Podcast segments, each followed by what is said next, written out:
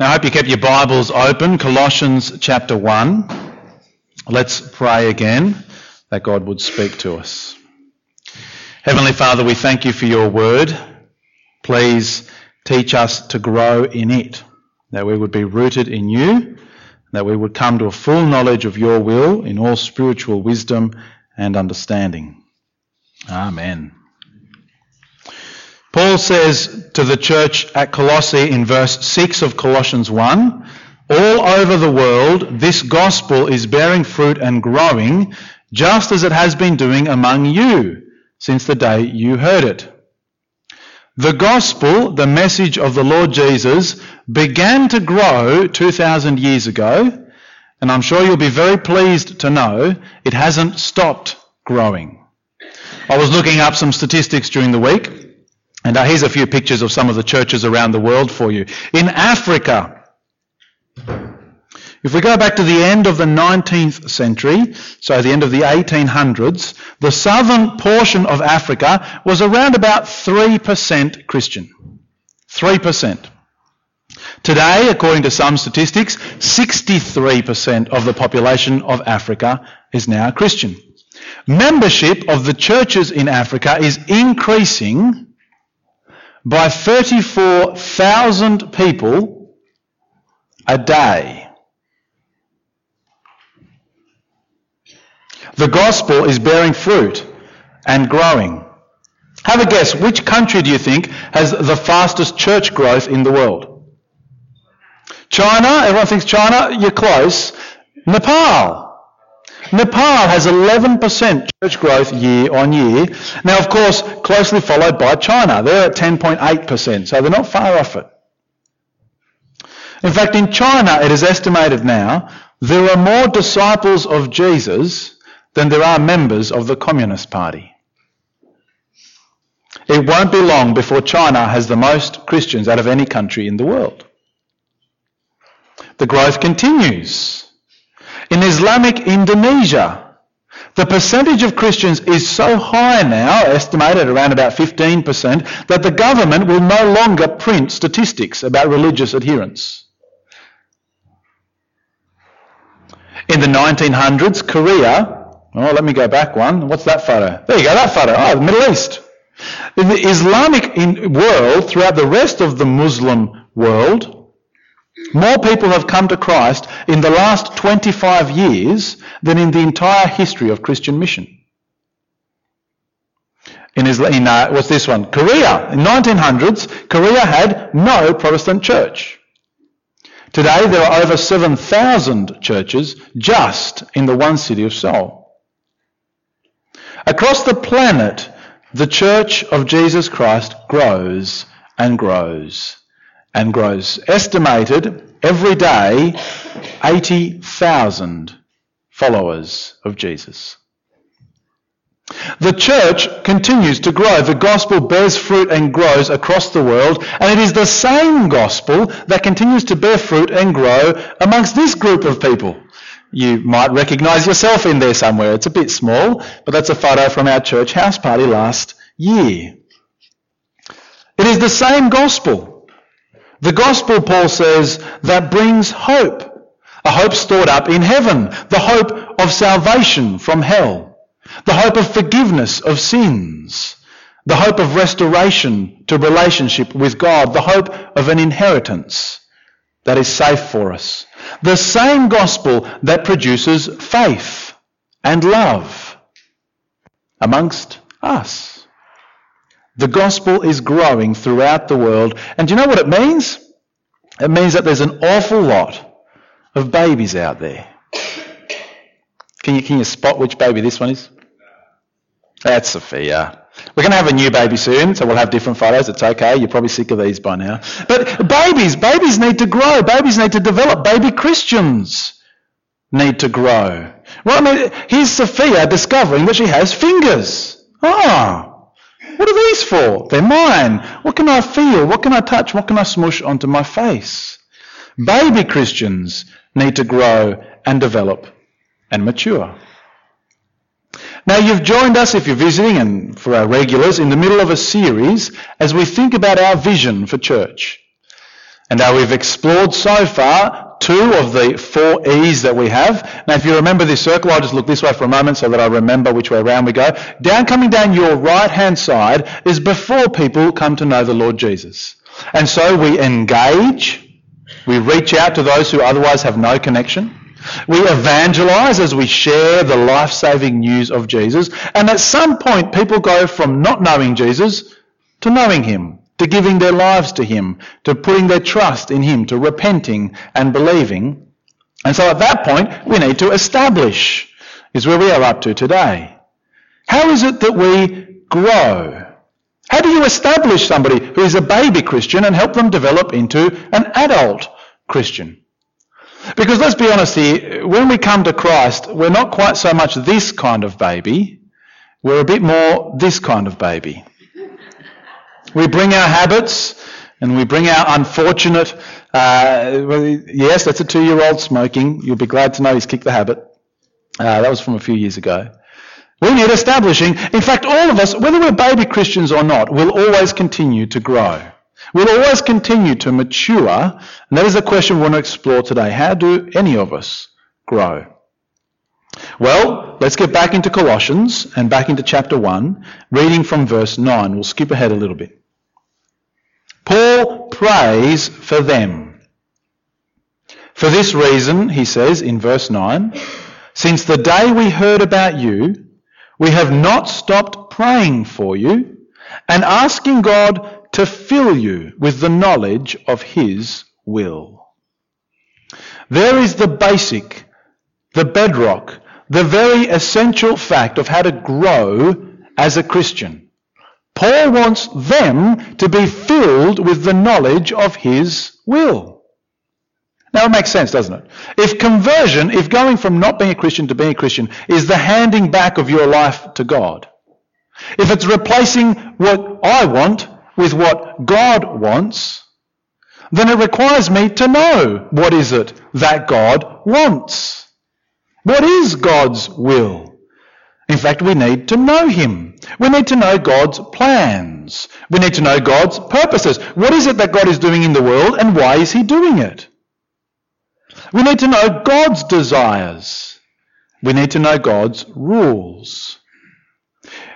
Without knowing God, it's an impossible task to live the Christian life. Have you ever been set a task without being given the guidelines? Someone said, maybe at work, perhaps even at home, maybe your spouse has said to you, can you please stack the dishwasher? And I come along, and in my slightly OCD tendencies, I like to clump the cutlery together. All the spoons together, all the knives together, all the forks together, right? And I think I'm living a life worthy of the marriage that I'm in. I'm getting some nods from some, and some people are coming, oh no, how could you, David? Am I being worthy? Well, as it turns out, if you do that, the cutlery doesn't clean properly because the spoons all nestle each other and the forks all end up spooning and you end up with nothing clean. If you don't have the knowledge that you need, you will be unable to live the life that is worthy.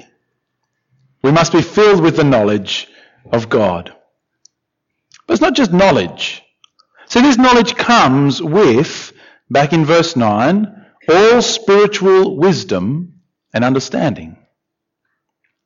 It's not enough to know facts. It must be placed together in the context of wisdom. Being able to extract principles and think about life and understand it and apply it. Now, the NIV is a little bit unhelpful to us here, unfortunately, because they've translated it as knowledge of his will through wisdom and understanding, which makes it sound as if you get this spiritual wisdom, then you somehow gain knowledge of God's will. It almost makes it sound kind of like a mystical sort of process. But the word through really is just the word in, with, among, surrounded by. Knowledge of God's will with wisdom and understanding, not just facts. At uni, I did a science degree, and as part of a science degree, you had to do these subjects called gen eds, general education. So someone's cracked up, right? Because you know what's coming next. They were the weirdest subjects. The whole point was we're supposed to round out your education. You're supposed to choose things that have nothing to do with your area of study. So I could have done, I don't know, jewelry design or, just these completely random little half-weight subjects. Anyway, I chose one called Religion and Science. Why not? It was online only. I didn't have to attend any classes, so I could just bludge and submit the assignments. Happy days. But the lecturers, it was quite clear, some were Christian and some weren't. They both had quite astonishing knowledge of the Bible. They knew the facts. They knew God's will, if you like, but one of them clearly had no wisdom about the matter, for he was preaching the words of eternal life without grabbing hold of them himself. Knowledge is good and essential, but it must come with wisdom, and it's spiritual wisdom and spiritual understanding. That is, of the matters of God.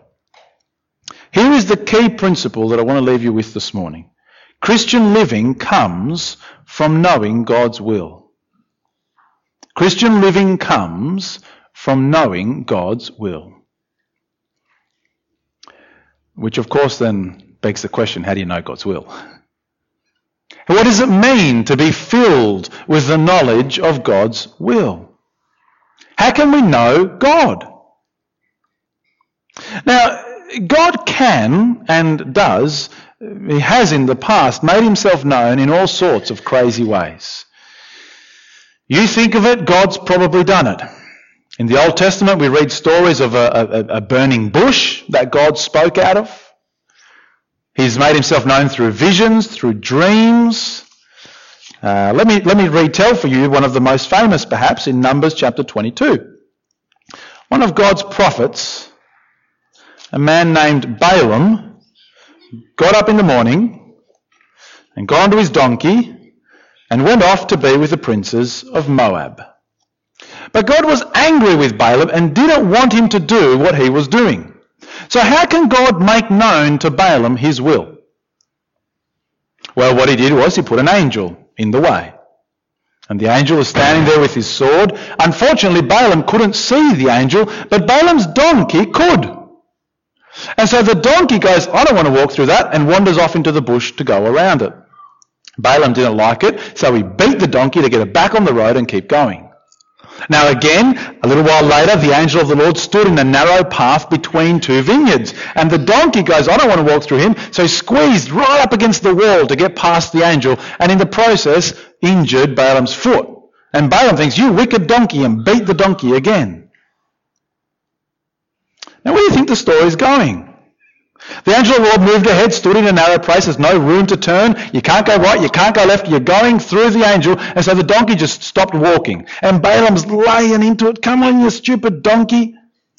And the Lord opened the donkey's mouth and said to Balaam, what have I done to you that makes you beat me three times? Well, you wandered off the road. You hurt my foot. You won't go on any further. And the donkey said to Balaam, am I not your own donkey, which you've always ridden to this day? Have I been in the habit of doing this to you? Well, I guess not, says Balaam. And the Lord opened Balaam's eyes, and he saw the angel. And the angel said, why have you beaten your donkey? I've come here, and if you'd gone through, I would surely have killed you, although I would have let the donkey through. Now, God can speak however he wants. There is a difference, however, between how God can speak and how God will speak. See, how do you know God? Well, you've got to listen to him and listen to what he says. This is how God speaks. 2 Timothy chapter 3, verse 14. 2 Timothy 3:14 says this, as for you, continue in what you have learned and have become convinced of, because you know those from whom you learned it, how from infancy you have known the Holy Scriptures, which are able to make you wise for salvation through faith. The Scriptures bring wisdom that brings salvation. In fact, furthermore, all Scripture is God-breathed, is useful for teaching, rebuking, correcting, training in righteousness, that the man of God might be thoroughly equipped for every good work. How do we know God? Through his word. He has spoken. In fact, you might have noticed Psalm 119, as it was read out for us, is all about the Word of God. All however many hundreds of verses there are, longest chapter in the Bible, and the entirety of it is given over to the Word of God. that leads the man of God in righteousness. If you want to look up a very interesting verse for later, look up Hebrews chapter 3, verses 7 to 9. And you will see how the Holy Spirit today speaks with the words of the Old Testament. The Scriptures are how we know God's will. So we need to remember, this isn't just how God can speak, but it is how he does speak and how he will. This is where we get our knowledge that comes with wisdom and understanding. In fact, if you like, this is the food that we need. It's the food for babies and it's the food for grown-ups. It's both milk and burgers. This is where we've got to keep going back to.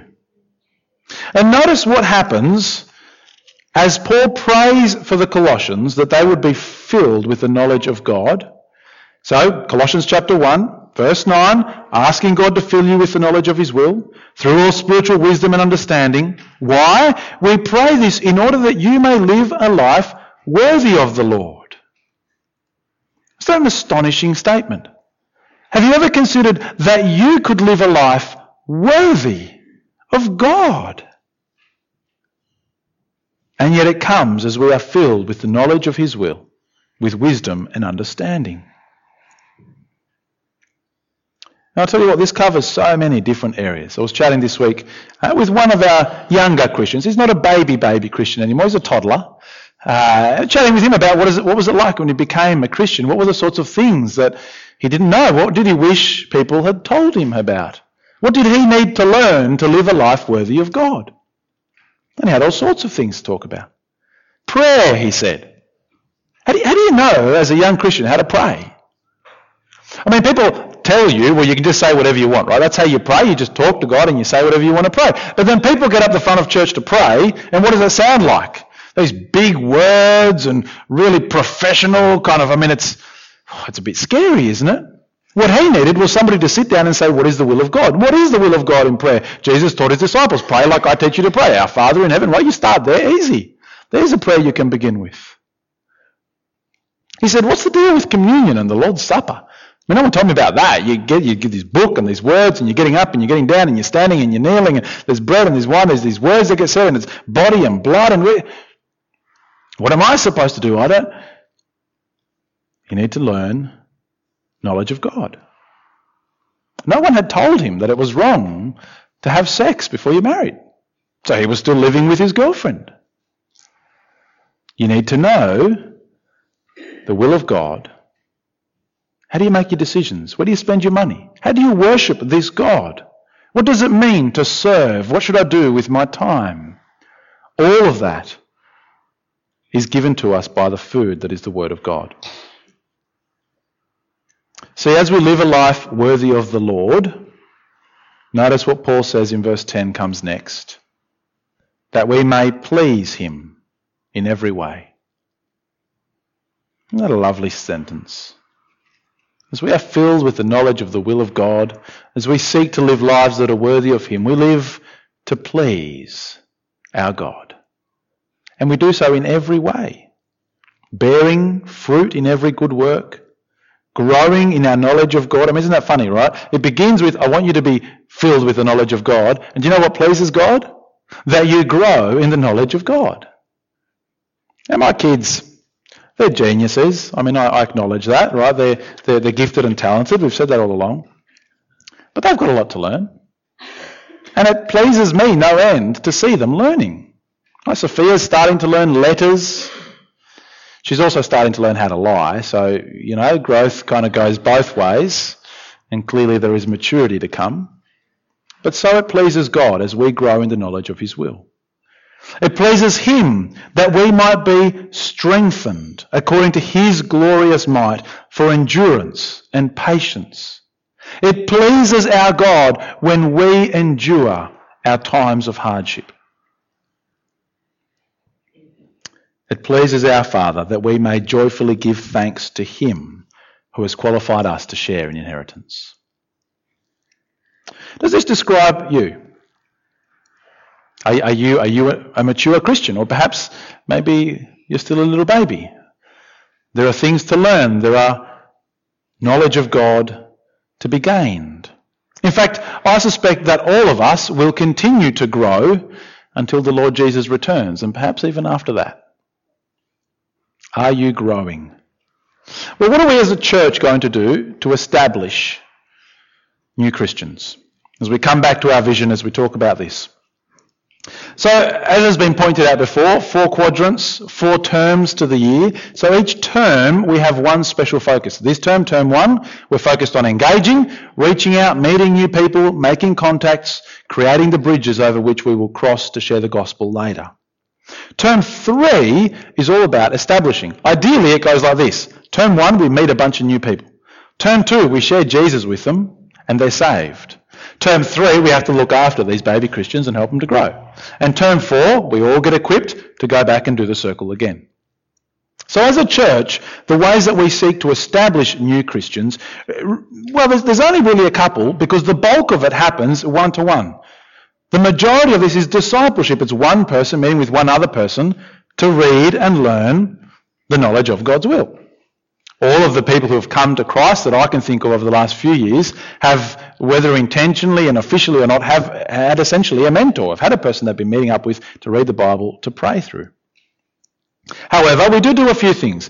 If you come to church in term 3, all of the sermons are generally have this in mind, this establishing mindset, such that they're full of a lot of the basic Christian truths. What does it mean to say, for example, Jesus is Lord? How is repentance for sins won? How do I pray? What is the place of personal Bible reading and prayer? Now, these, as they come up in the sermons, those are the sorts of ideas that get explored. Furthermore, this year we're going to run a course. It's kind of a back to basics. What does it mean? Just to get right back to the bedrock, being a Christian, living the Christian walk. Now, if baby Christians are very welcome to it, you might think you want to come along to that. In fact, maybe I'd like to go back and just revisit the basics again and get solidly grounded. And of course, week in, week out, all year long, that is why our Bible study groups are so important. We bang on about them, right? I'm conscious of that. It just seems like every other week we're talking about them again. But this is why. We need to be filled with the knowledge of God's will. And it takes hard work and effort and dedication and time and other people. If you're not in one, you need to strongly consider being in one. If you can't find one that suits, we'll run one for you. What about ourselves as individuals? Well, I hope and pray that you are constantly growing, that you too are being filled with the knowledge of God's will. That you read, that you digest, that you mark, that you apply, that you seek wisdom from the Scriptures daily. When the crunch time comes, it's usually too late. At the point of decision, you need to have done the work already. At the point of hardship, you need to know God's will already. And so, are you doing the work now? Can I suggest that you find a person to disciple? Maybe that's a strange idea. And by disciple, I just mean find someone that you can read the Bible with. Somebody who's a little bit further behind you, a young, maybe a baby, maybe a toddler, maybe a teenager, Christianly speaking, whoever it is, that you can meet with, that you can train, that you can help grow and mature. And can I suggest that you find someone to disciple you? If all of us are discipling someone and being discipled by somebody else, then that network of Bible teaching into each other's lives will grow and mature us in a way that nothing else can. Some things you have to model. There's no point teaching my kids how to use a spoon. So what you have to do is you take your fingers, which are these things attached to your hand, and you have to grab that thing that's next to your plate, that's long and thin and has a little curved thing, and you have to grasp it, which means curling your fingers around it, and then you have to scoop. Scooping means, there's no point teaching. All I do is I grab a spoon and I eat. And the kids watch me and they go, oh, that's what you do with a spoon, and then they use their hands and ignore it anyway. But some things you model. There's no point in teaching. Find somebody to disciple you. You find somebody to disciple yourself. And finally, have patience with one another. I don't expect my kids to do calculus tomorrow. Maybe by Tuesday. But anyway, yeah, right, just bear with one another. It's okay. Babies need patience. Even when you're really worked up and they're really just being brats, and we want to keep growing and maturing until Ephesians 4:11. Until we all reach unity in the faith, in the knowledge of the Son of God, become mature, attaining to the whole measure of the fullness of Christ. A maturity which I take will happen when the Lord Jesus returns, which we strive for until then. Let's pray. Heavenly Father, we thank you again for this word. Thank you for the reminder that we need to be seeking you and your ways. Thank you for the encouragement of knowing that as we pursue you and we seek wisdom and understanding, this leads into living worthy lives. And we thank you for the encouragement it is to know that this pleases you. And so, Father, keep us faithful to you and to your word. Make us, please, a church that is full of biblically sharp ambassadors. And we ask, please, for those among us who are young, who are immature in the faith, that you would grow them. And for all of us, that we would continue to mature, looking forward to the day of Jesus' return. In whose name we pray. Amen.